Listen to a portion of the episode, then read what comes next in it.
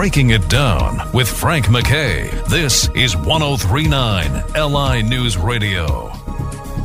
I'd like to welcome everyone to Breaking It Down. Frank MacKay here, but much more importantly, the incomparable, the 90 something year old Sonny Fox, uh, former uh, game show host and uh, also host of Ro- Wonderama, uh, children's show host, never talked down to the kids. And that was part of his trademark. Frank, Frank let me to have him. let me Yeah. let me let me save you a lot of time. Just say television immortal. Let it go at that. How are you, Sonny? I'm remarkably well. Yeah, well, listen, it's uh, it's always thrilling to talk to somebody who can kind of give a history lesson on the medium, and uh, certainly you can. You can do that. I, let's start from the beginning, if you don't mind. Where, where were you born and where were you raised? I was born in Bensonhurst, Brooklyn, New York, and I was a Brooklyn kid till uh, World War II came along and plucked me away. I I often uh, say I, World War II started uh, expressly to get me out of Brooklyn. I'm sorry so many people had to die on the way, but you know it worked. Uh, did, did you have any idea growing up in Bensonhurst? Did you have any idea that entertainment was in your future? No, I had no idea about anything in my future. I tell you what, I was a world class wimp growing up in Flatbush. Um, it was uh, I I didn't have any friends really. I had kids I played with on the street, but I n- had no friends. But I had an intense curiosity.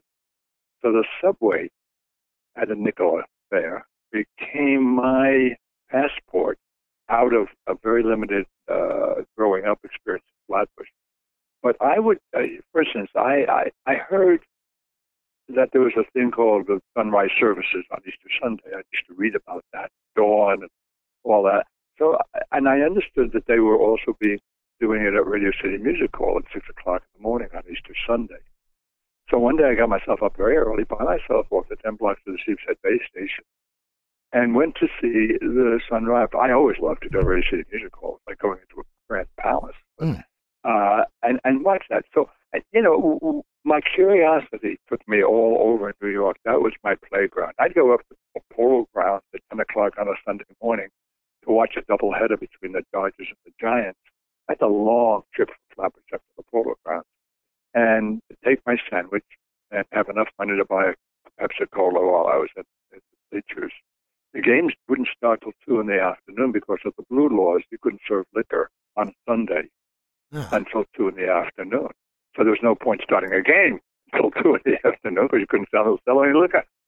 So it would go on till eight, eight thirty at night, and sometimes called by because of darkness. There was no lights in those days, and then get on the train and come home. And I'd be gone for you know twelve hours, and it would cost me you know the, the, the car fare and the nickel and uh, fifty five cents to get in. So that was it. So my my, my growing up in Brooklyn, strictly public education, PS 217, I graduated from in 1938. James Madison High School, I graduated from in 1942. And strictly public education through the system and out into the world. Uh, You you say you get there at ten thirty. I'm I'm trying to think. Uh, you know, even back then, you know what happens at ten thirty in the morning. Well, the guys are out practicing and hitting fungos and throwing around and trotting off and uh, practicing their pitching. And, you know, I'm just reveling in being in that whole world for taking myself out of my rather restricted environment back home. So it was it was that. It was just simply immersing myself in a whole different world for that amount of time. I would go to the movies every afternoon, every Saturday afternoon. It was 15 cents to get to the leader on Coney Island Avenue. They would start at one in the afternoon, and you'd have two one-reelers, uh, adventures, uh, serial dramas, that cliffhangers. You know, you have to come back next week and see if the guy really is skilled when the plane crashed into the to the cliff. And then there would be uh, a cartoon, and then there'd be one of Pathé News, and then there would be two features. And five hours after I got in, I'd stagger out with a splitting headache, but I had lost myself into that whole wonderful world that took me again out of was. So my growing up in Brooklyn, I had a good home, good home environment, two sisters, good mom and dad, and um, you know, and we played the street games, and of course my mother pushed me ahead three times between third grade and fifth grade I was a year and a half younger than everybody that I played with. So not only was I skinny and not terribly well coordinated, but I was all that much younger. So when they chose up teams, I was always the kid picked last. And my daughter, when she heard this story later in life, said, I'm going to write a book called They Picked My Daddy Last. wow. Uh, yeah. I, I mean, just uh, what's standing out to me, but before I say this, let me remind folks that are just tuning in or just turning on their radios that the television immortal, Sonny Fox, is my very. You got it. You got I got it. it. I got it right. And uh, he has been at this so long, and uh, thrilled to have Sonny Fox, Frank MacKay here with the television and and radio legend Sonny Fox. Uh, th- what's standing out to me is that your mother pushed you ahead two two times. What was the purpose three of that? Times, three, three times. times. How come? Because they would, the teachers would call her in. Said, your son is not doing the work he's capable of. And my mother, Gittel, Gertrude, would say, of course not. He's bored. Move him ahead. Now, I wasn't consulted on this, of course. I knew all I knew was I moved from 3A to 3B or 4B to 5A or whatever. I'd, I'd go across the room sometimes, because both 3A and 3B were in the same room. You just cross the room and get another desk. But whatever it was, I graduated at 16 and a half instead of 18. And I graduated from James Madison High School in January of 42, not June of 42. And that changed my life. That the fact that I graduated in the winter than the summer changed my whole life. Because of the draft? Well, it, not really. Uh, I so here's what here are the circumstances. Number one, the reason I graduated in January is because I skipped three times and I was in the off year part of it, and they graduated me in the middle of the year with others like me. Okay, so that's number one. Number two, I, being the wimp I described, had no ambition as to what I was going to be, no expectations of being successful, particularly in anything. So dad was in textile. So I matriculated at North Carolina State to study textiles. That was the big textiles school. And they accepted Okay, I was accepted, but they did not start allow you to start until the fall term. So now I was looking at six months of hanging around and doing nothing. Then the last component was the month before I graduated, World War II broke out. And I knew even at 16 and a half I would eventually be drafted. And I didn't want to wait around six months. So I convinced my dad that I would go to NYU for uh, for the for that term and take credits that were transferable so that when in the fall you went to North Carolina State, I would be that far ahead in my college education. And so I went to NYU and I started looking around to see what, what I wanted to take as courses. And I saw they had radio production and radio writing. I thought to myself, oh, that sounds like AB courses. Fine, I'll, just take those. Now, when I get there and I started taking those courses about three months and I suddenly found something I really wanted to do. For the first time, I felt involved, I felt accepted, I felt adequate, and I felt that I could do.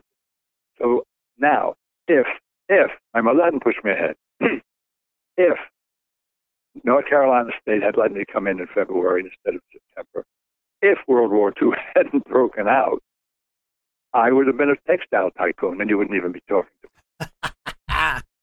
well, maybe. But that's know? the way.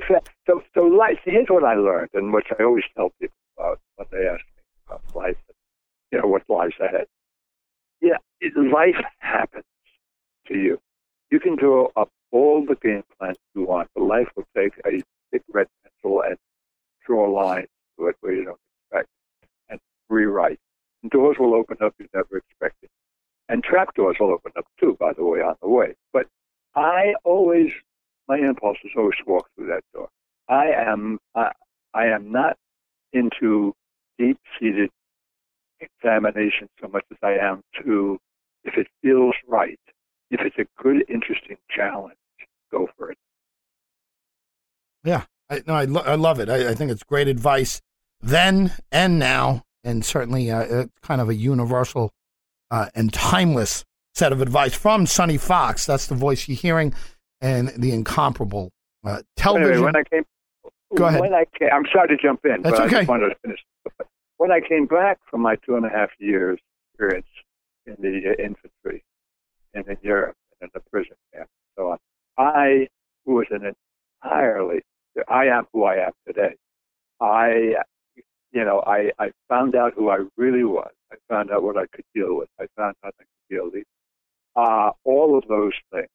So when I came back to NYU to resume my education, uh, I was, boy, was, you know, I, I was uh, fully formed now, and I'm very confident in who I was after that. I don't accept, I don't recommend that as an annealing process for any teenager who's listening to go through what I went through.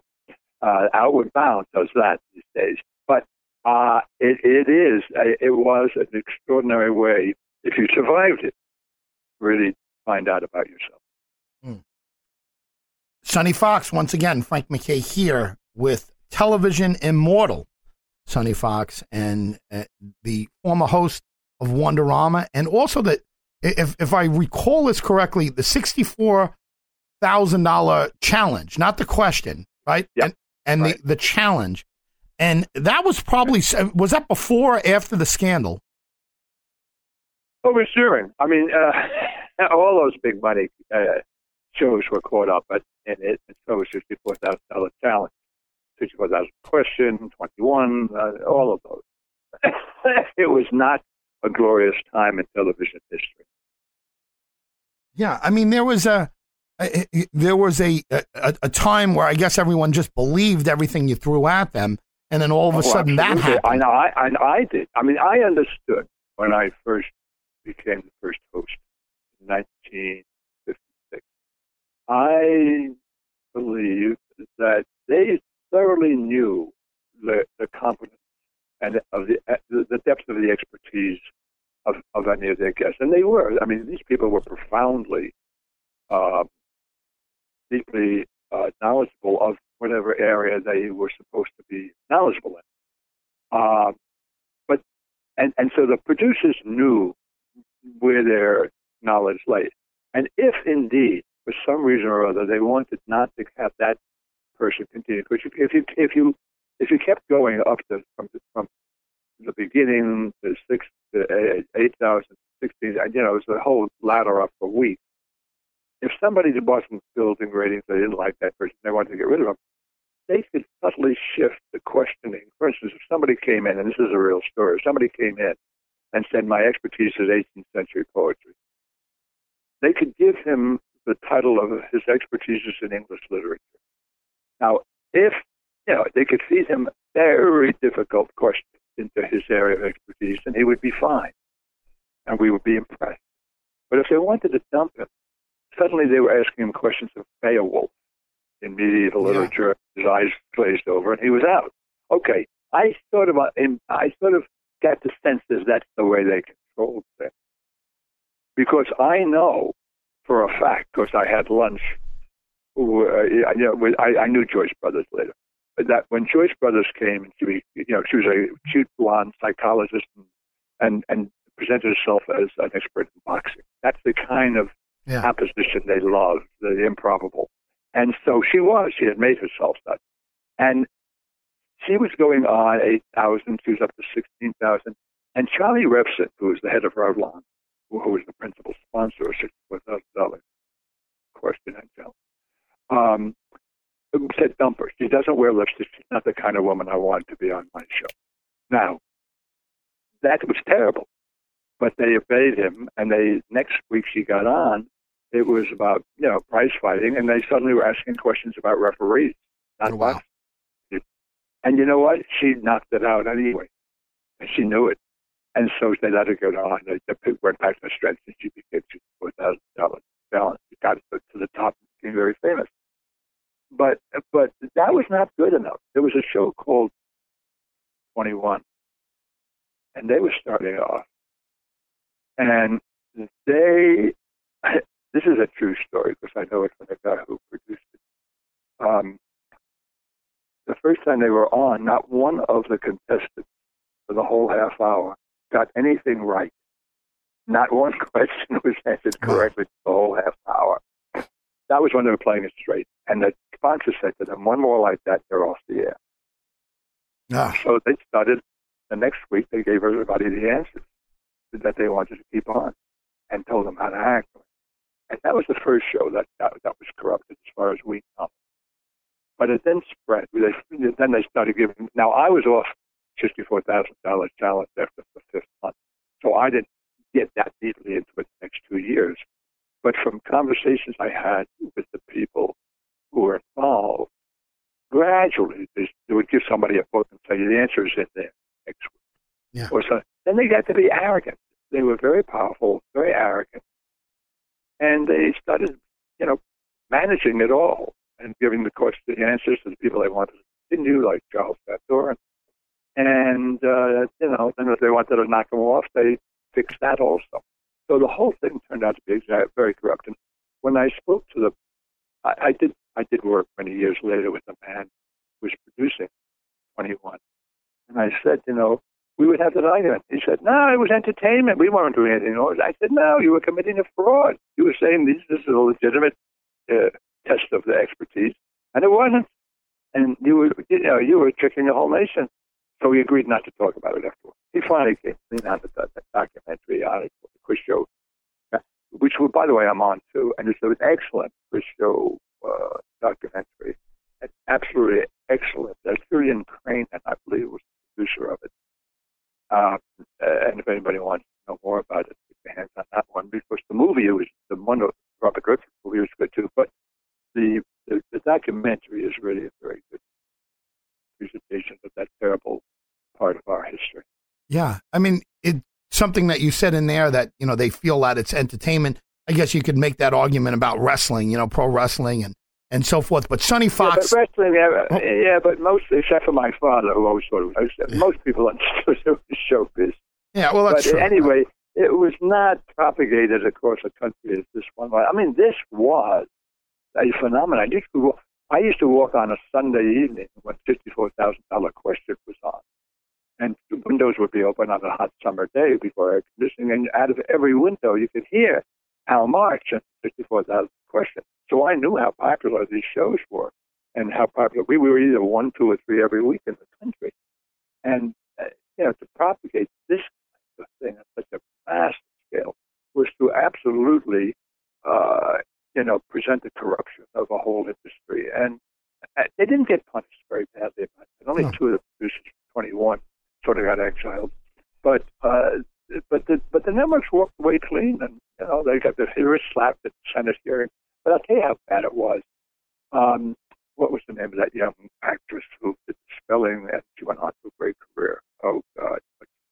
Hey, while you're thinking of that, let me remind folks of who they're listening to. Sonny Fox is our very special guest, uh, former uh, children's store, uh, I'm sorry, uh, children's uh, entertainment television uh, pioneer. There wasn't much of that back then, and Sonny Fox was certainly there, and and certainly game show host, a, a, television legend, especially in the early days. Frank MacKay here with Sonny Fox.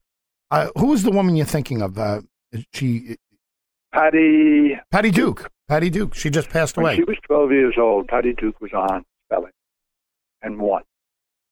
Okay, now three years later, the Congress Senate is having a hearing on corruption, and she's called as a witness. Uh, I the reason I know this story is because lunch we were having lunch together, and Patty told me this story. She was briefed. First of all, she was given the answers on the show. Then three years later, she was briefed by somebody from the production company about how to lie to the Senate. Now, you want to talk about corruption. Yeah. It's one thing to fix a show. Now you're telling a 12, a 15 year old young woman who's going to go before a Senate committee and swear on, you know, on oath that that this is going to be true, and and and was taught how not to tell the truth to the Senate. Now, as it happens, when she finished her testimony and she lied, as she was about to step down, one of the avuncular senators turned to her and said, Now, Patty, is everything you told us just now the truth? And she said she burst into tears and said, No. And they put her back on the stand and she told the truth. But that is the dismaying story. Yeah. I mean, no, well, without question. Hey, we're coming up on a break, Sonny. Do we have you for a second segment? Sure. Uh, thrilled to have him, Sonny Fox. And before we go to a quick break, Frank MacKay here with the uh, uh, television star and and radio star and a little little bit of everything along the years. If you want to see this uh, this man in action, he's actually going to be doing a Wonderama. Is that correct? Is that in Brooklyn? Yep. Tell Yep. us about this. Hey, pardon? Uh, tell us about where where can we see you? It's going to be Oh, at a oh, school. oh, I'm I'm going to be doing something for the the high school I graduated from, James Madison High School, for the alumni to help raise money for them in Brooklyn on Saturday afternoon, April 29, two in the afternoon, uh, at Madison High School auditorium. And we're going to have a sort of an evocation, if, if you will, of Wonderama.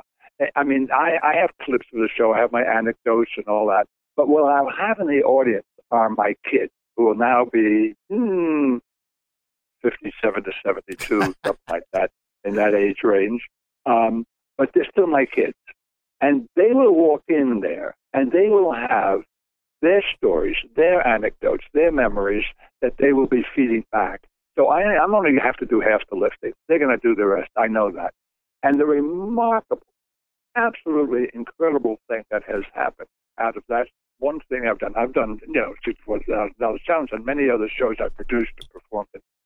The one that still is in my life of, is from Wonderama because of the extraordinary relationship that we built with each other. And we'll talk about that later when you come back. Yeah. But anyway, two, two, but it'll be great fun because, listen, if you're of the right age and you remember Wonderama, come on down and be 10 years old again for two and a half hours. Well, listen, wonderful having you here, and it's going to be wonderful to have you back right after this break. Sonny Fox will be with me, Frank MacKay. We'll see you right after this.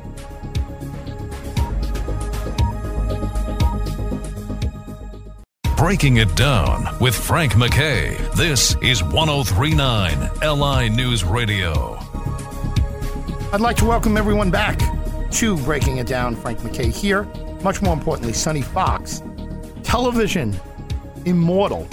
Sonny Fox, how's that? And as we were uh, coming on to break, we were talking about Wonderama, and uh, Sonny was the host of that of that show prior to Bob McAllister, I believe, right? Bob McAllister was Yeah, kind of yeah, who I grew up with, and you were right before him. Uh, let's talk about that. How did that start? Well, Wonderama goes back a long way on Channel 5. It started way back, I think it was nine hours when it first started off in the prehistoric days of television when they had time, space, no money. And then there was a six hour version, which I think Sandy Becker and Chuck McCann did for many years. Six hours. Not with it, just in the studio themselves. And then it went into another. Then uh, when I came into it in 59, there was a guy, I can't remember his name. I do remember that his uh, second on the show, his assistant was Princess Pickle. And the highlight of that show was these uh, these little turtles you could buy at five cents cent stores, Woolworths, and they would have turtle races. Kids would pick out which turtle they wanted. That was a highlight of their show. And it was four hours.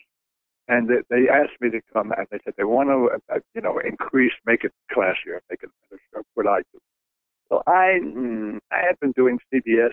Uh, let's take a trip every Sunday, uh, half hour live. We were the first live, remote live network show done. And you did live shows in those days, they didn't have miniature, you know, miniaturization equipment. We trundled the cameras out of the studio, the big cameras, and on the, on the little dollies, and then the big coax cables, which were thicker than the size, and on. So it, it, it, having done that, I thought, oh, well, it's demeaning to go to a local station to do a show with breakfast. But I figured, okay, I'll try it. And it it became a different kind of a show than any other kids show. And and by the way, every local station uh, in America by that time had some version of kids shows on. It had become the the, the place to do kids shows. And this was Sunday morning. But Saturday also was the network Sunday with a local station. And I had four hours. I had no production budget.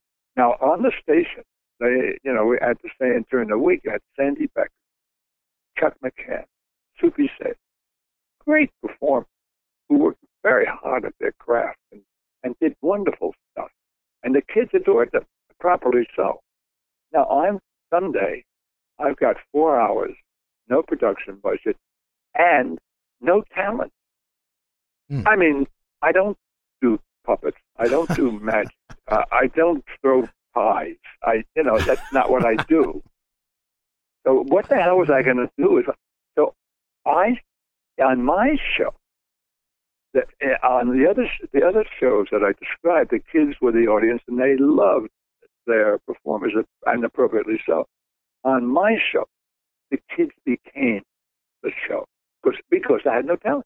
The only resource I had really basically was the kids, I had 50, 75 kids in the audience, and they and the bond we built up of of of, of trust between us, so that they would share with me what was going on, and and I discovered that every child has a very interesting interior life, and by tapping in to that part of children, which nobody else was doing, uh, they were overtly entertaining them. I was absolutely uh, doing something different. I was living with them and, and having conversations with them that became very fascinating and funny and startling and, and whatever you want it to be. And then there was a trust that grew up between us so that I, it ended up, I could take them anywhere. And that was a challenge. They would go with me anywhere. And so I would do things and present things, opera and, and, and Shakespeare. And, and I once had this insane idea. I was going to teach the kids some aspects of the theory of relativity. you know the definition of the word chutzpah, that's it. Um, so I went, I thought about it for a long time and just thought, well, I can, let's see, I, at 90% of the speed of sound, a 36 inch yardstick becomes 18 inches, that's fine. And the heart is a clap as well as a muscle, that could be fun. There's the story and there's this thing. That, I thought, eh, bits and pieces I could drop in during the show in between cartoons. Well, the day came when this was going to happen. And as I was going through these pieces, I looked around at my cameraman who was standing there with his jaws hung slack and the drool coming out of the sides of their mouths and the eyes closing. And I thought to myself, oh God. And then I could hear in my voice the kid saying, Marty, what's he talking about? And then the older brother saying, it's okay, Bugs Bunny is coming up in three minutes. so wow. on Monday, on Monday, I looked at the, uh, I you know, opened up the Arbitron ratings booklet to see how much of the audience we had lost. No, we hadn't lost one point of our rating. That's what I mean. The kids trusted me now. They would go anywhere with me. So we had Bobby Kennedy on, you know, once a year. And all the, yeah, it was a show that allowed me to just expand the horizon because my kids were going to be with me no matter what. Mm. And that we knew at the time we were very popular. And we could read the ratings and the, uh, the money, you know, the, station was making a lot of money off our show, and I was doing okay. Uh, I had started Saturday morning. I had started six uh, just for fun, which was the blue team versus the gold team in a game, of, you know, in competitions. That I did because I wanted some more money. They would give me a raise on Wonderama. Mm. But when I finally got enough money for Wonderama after five years, I dropped that show and just concentrated on Wonderama. But I now we knew we were popular. What we could not have known and we know today is that 50 years later, if I meet somebody who is at the right age and who watched the show, and no matter how distinguished they were now, they fell apart and became 10 years old again upon seeing. I mean, yeah, for instance, I was doing a show with Alan J. Lerner, the, uh, you know, the, uh, the, the, the lyricist and book writer for My Fair Lady and yeah. all those great shows. And I was standing in the theater, the Hudson Theater in New York. Uh, we were just loading in. I was just standing there blankly looking out at the empty theater, just thinking it early in the morning as people were loading in. And I knew that the door had opened and the stage door had opened. I you know, sensed that, but I didn't look. And then suddenly, that whoever came in just stopped cold. That drew my attention. And I looked over, and there was a double bass player coming in, part of the band and he was had from the cold January air, his buttons up, buttons up, his overcoat, trundling his double bass. And he stopped and he looked at me. And he said, This is cold. The toy you gave me broke. Uh, Now, this, this is decades. I said, How old are you? He said, 35. wow. I said, by, by now, the toy I gave you should have broke. Those are the kinds of meetings I get. Now, I was the, the current New Yorker editor was uh, 1960, 19, I'm sorry, 19, I'm sorry, 2008, published a book called The Bridge about Obama life leading up to becoming president. Very big tome Yeah. of a book, a good one. And he was coming out here to, to California to, uh, you know, he was uh, selling the book. And so uh, he was going to be at, at the Directors Guild Theater. I said to my beloved, let's go see him. I, uh, you know, I've never met him, but I understand he's very funny and he's very smart. So she couldn't go that night, so I took a friend who came with me. And as he was talking, he was he was amusing, he was funny, he was witty, he was smart. But I also found out he grew up in New Jersey, from what he said, and I could sense how old he was.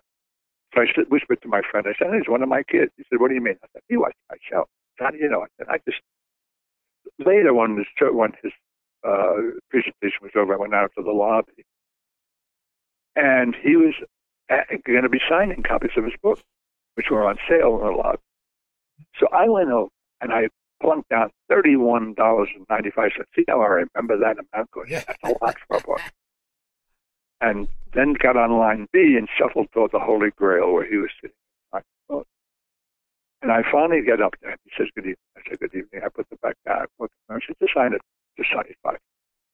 He jumps up. He says, "No way! Oh my God!" You know, and, and he signed it to the master. 75. And we had to have lunch. We had to have lunch. We go, yeah, that's so. It's the pervasiveness and the power of that relationship. Something we could not have known we were doing what we were doing is both awesome and frightening. Awesome because here it is, 50 years later, and I'm saying to the kids, "Come on down to James Madison High School, and you know we can get together maybe probably for the last time." Excuse me. And and they're responding, and they're excited, and you know I know I know what will happen when we get there. It'll be a really good, wonderful getting together again and sharing of experiences and Well, I, and words that I was on the spelling bee I missed on. And also, at least one or two will say, I won Simon Says and I cheated, and, I, and I'd have to give them forgiveness right then and there, and on their forehead and release them from 50 years of this ravaging, ravaging terror know, they've lived with. uh, just But, but it's, tremendous. Hey, let so me that- cut, let me cut you off a second to remind folks of who they're listening to. Sonny Fox, the great Sonny Fox, former uh, host of the children's show Wonderama, and and so much more than that. But uh, really uh, made himself a legend. I'm, I'm former younger person. And former younger person, now ninety one. Are you ninety one? Yes, precipitously close to June 92 when I become uh, 92. If I, if, Hey, hey, let's let's go back because we kind of just skipped over this. You had Bobby Kennedy on Wonderama. Now I was born in '67, so you got to forgive me for not knowing that. I know Bob McAllister. You know, he had like, Ah, you were late to that too, Yeah. you? yeah. I was late for that, but you know, I, I remember Wonderama had you know famous guest on or whatever. But you were the predecessor to that, and you started off, and, and everything I ever, I ever remember hearing about you is that you had guest, and I mean major league guest, and Bobby Kennedy. What was your impression of Bobby Kennedy? Uh, he was remarkable. Uh, that came across in a very way because uh, I got he was elected senator in, in uh, let's see, I- 64, a year after was. And um, so he was he hadn't yet become senator, but he was you know coming up to New York. And I got a call from his people saying the, the senator is going to go into the poorer neighborhoods uh, New York and do what he was doing in Washington for years, which is to give out toys and food and just spend some time in those neighborhoods. We would like you to go with. us. Now, that's a very flattering call to get from this almost mythical person. Right. But chutzpah is what animates me to some So I said, okay, here's the deal. That's my exact words. If the senator will come on my show to talk with the kids, I'll do. Call me back an hour later. You got it. So I went out with him for, for three days. And uh, I was wary of Bobby at first because I knew he had been out of the House on Affairs, to be on staff. I knew he was, you know, uh, somewhat conservative. I, so I didn't know quite what to make of him yet. I had never met him. I only knew about his accounts as, as well. So, but there he was without a coat in the middle of December. So I took off my coat for the first day or so. But I said, I'm not running for anything. God damn it, I put my coat back on. but but he was plunging into these crowds, no guards, no nothing. Now this is a year after his brother was assassinated, mind you. And then that started a relationship which went on. He would come on every year to Wonderama. Later he came on to other shows I did. Then he asked his family asked me to come down and do a show at his home for the children of the embassy and uh, officials who were there from around the world for all day. I remember that day I did that show. Um, he was away at the work in Congress, and he came Senate. He came back toward the end of the afternoon, and we were having a drink. He drinking, a great martini uh, up in his bedroom because he was getting back to go to Africa. And he was looking at this crowd of kids and their families crumpling all over his estate. He says, Isn't that wonderful? And that's what he felt.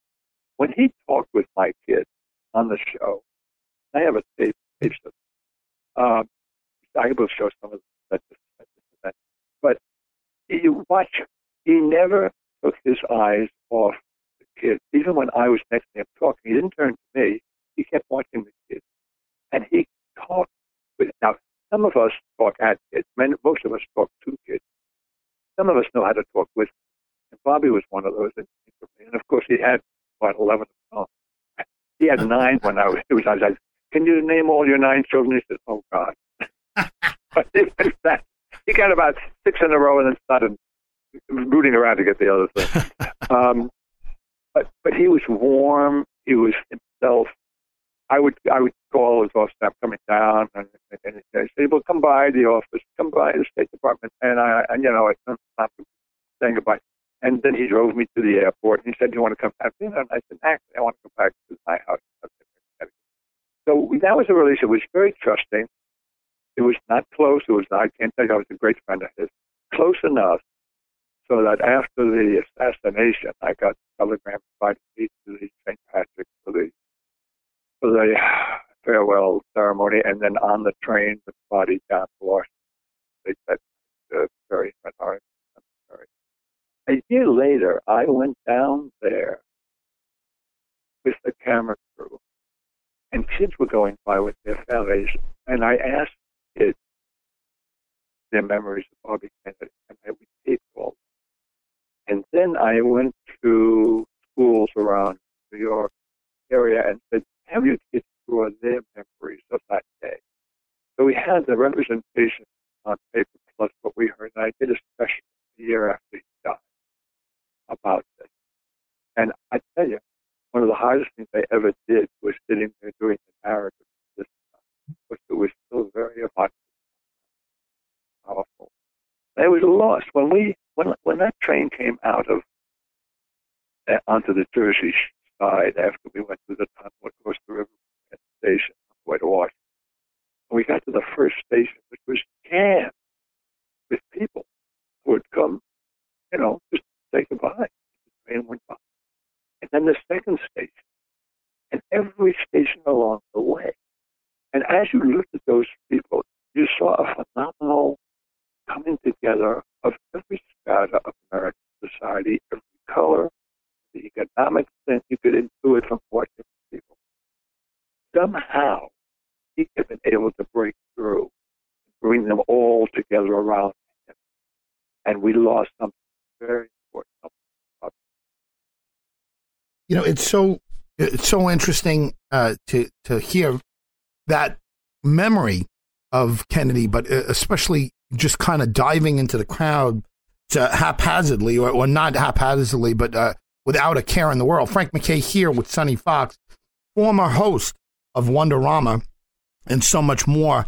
Thrilled to have the uh, the 91 year old who is about to embark on a uh, on a kind of a uh, a, a re a re up of Wonderama in person for those who want to get together and check it out at James yeah, Madison. I think if you go, let me let me explain something. If you Go go, to my website, which is sonnyfoxtv.com, just you know, all all no capital, just sonnyfoxtv.com.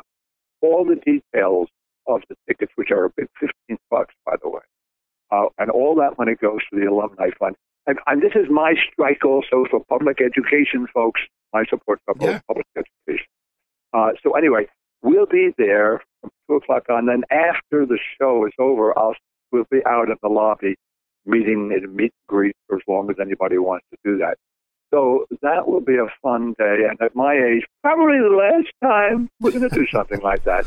Yeah. And uh, and you, all the details about how to get tickets and where to send the money and all that stuff. SonnyFoxTV.com. And by the way, if you're a graduate of Sonny Fox TV, uh, and in person, you know, there you'll you'll be seeing there's a lot of clips, a lot of memories, a lot of new stuff in there. It's, it's a fun place to root around, and some bio stuff in there too. So uh, that's a good. You might find that a bit. Sonny, you, you mentioned that, and you kind of mentioned it uh, lightly. You know that this might be the last time you do something like this. Uh, how important is is legacy? And you also mentioned the the tapes. You have the tapes of Bobby Kennedy on your show, and I'm sure there's all types of other memories on those shows. Uh, you're 91 years old. You have to be thinking to yourself uh, that uh, you know you hope that these memories outlast you and your kids and me and your grandchildren and your great grandchildren and, and everything else. Are, are you doing anything to to make sure that happens? Uh, is there any any kind of legacy plan? Well, I wrote a book. Called, I wrote a book called "What You Made." The front page It's available up on, um, you know, Amazon and so on, which has a lot of this in there. And that that was the way I did it, and it, it uh, it did the whole thing from Brooklyn right on through all the experiences along the way. Um, uh, my, my, yeah, working with the best composers and lyricists Broadway musicals. I became friends with Alan Jay Lerner, Dick Harbert, Kander and Ebb, and, and still with uh, Sheldon Harnick, who wrote the, the lyrics for uh, uh, two great shows. But these are the guys who created the, what I call the Golden Age of Broadway musical, and, and, and did shows with them. I, I worked with Billy Harris. I worked with Colleen Dewhurst. I, you know, just an incredible, wonderful uh, life of, of having been involved with all. I was chairman of the board of the television academy, so a lot of stuff about the Oscars. But, but, um, eh, so it's been, but, but even the title is, you know, ask me why is it called what you made Why? Oh, what a good question. I was rooting around for a title for the book. And it, it, it, people said, we got to put Wonderama in the title. I said, well, Wonder Woman is my whole life. It's a lot of life. So I, I was getting close to the point where I was had to get a title because it was hard to be published. And I was telling somebody this anecdote about when I did, I was vice president of children's programming at NBC mid 70s. And NBC decided that they had to get rid of 300 jobs. One of those times when they have to do a cutback. And they figured children's television, now we can fold that at the daytime so we can get rid of that off. So they got rid of, they gave me a notice. I was out. So the Post, New York Post, the next day, big bold banner headline on the front page, bloodbath at NBC. Wow. And then, and then they listed some of the more prominent victims of this, but there was only room on the front page for one name. Me. Wow. So I'm staring balefully at this on my desk. My secretary comes and says, Your mother's on the phone. I pick up the phone and say, Hi, Gary. Get a what? She said, Congratulations. I said, What? She said, I'm looking at the post. I said, Ma, it says I got fired. and then she said, Yeah, but you made the front page. Yeah. So the ability to turn a negative into a positive, which is really thematic in my book, which is really my failures as well as my success. I have had failures. And and the idea is I guess the leitmotif in the book, if I had to to identify one, is how to fail without being a failure. You show somebody who has never failed. I'll show you somebody who's never taken a risk. Right. And and so that's the theme, and that's why when I heard myself saying that story, I said, "Ah, that's what the book is about." So that's why it's called "What You Made the Front Page."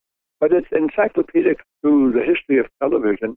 I don't know if anybody out there remembers the uh, uh, candid camera.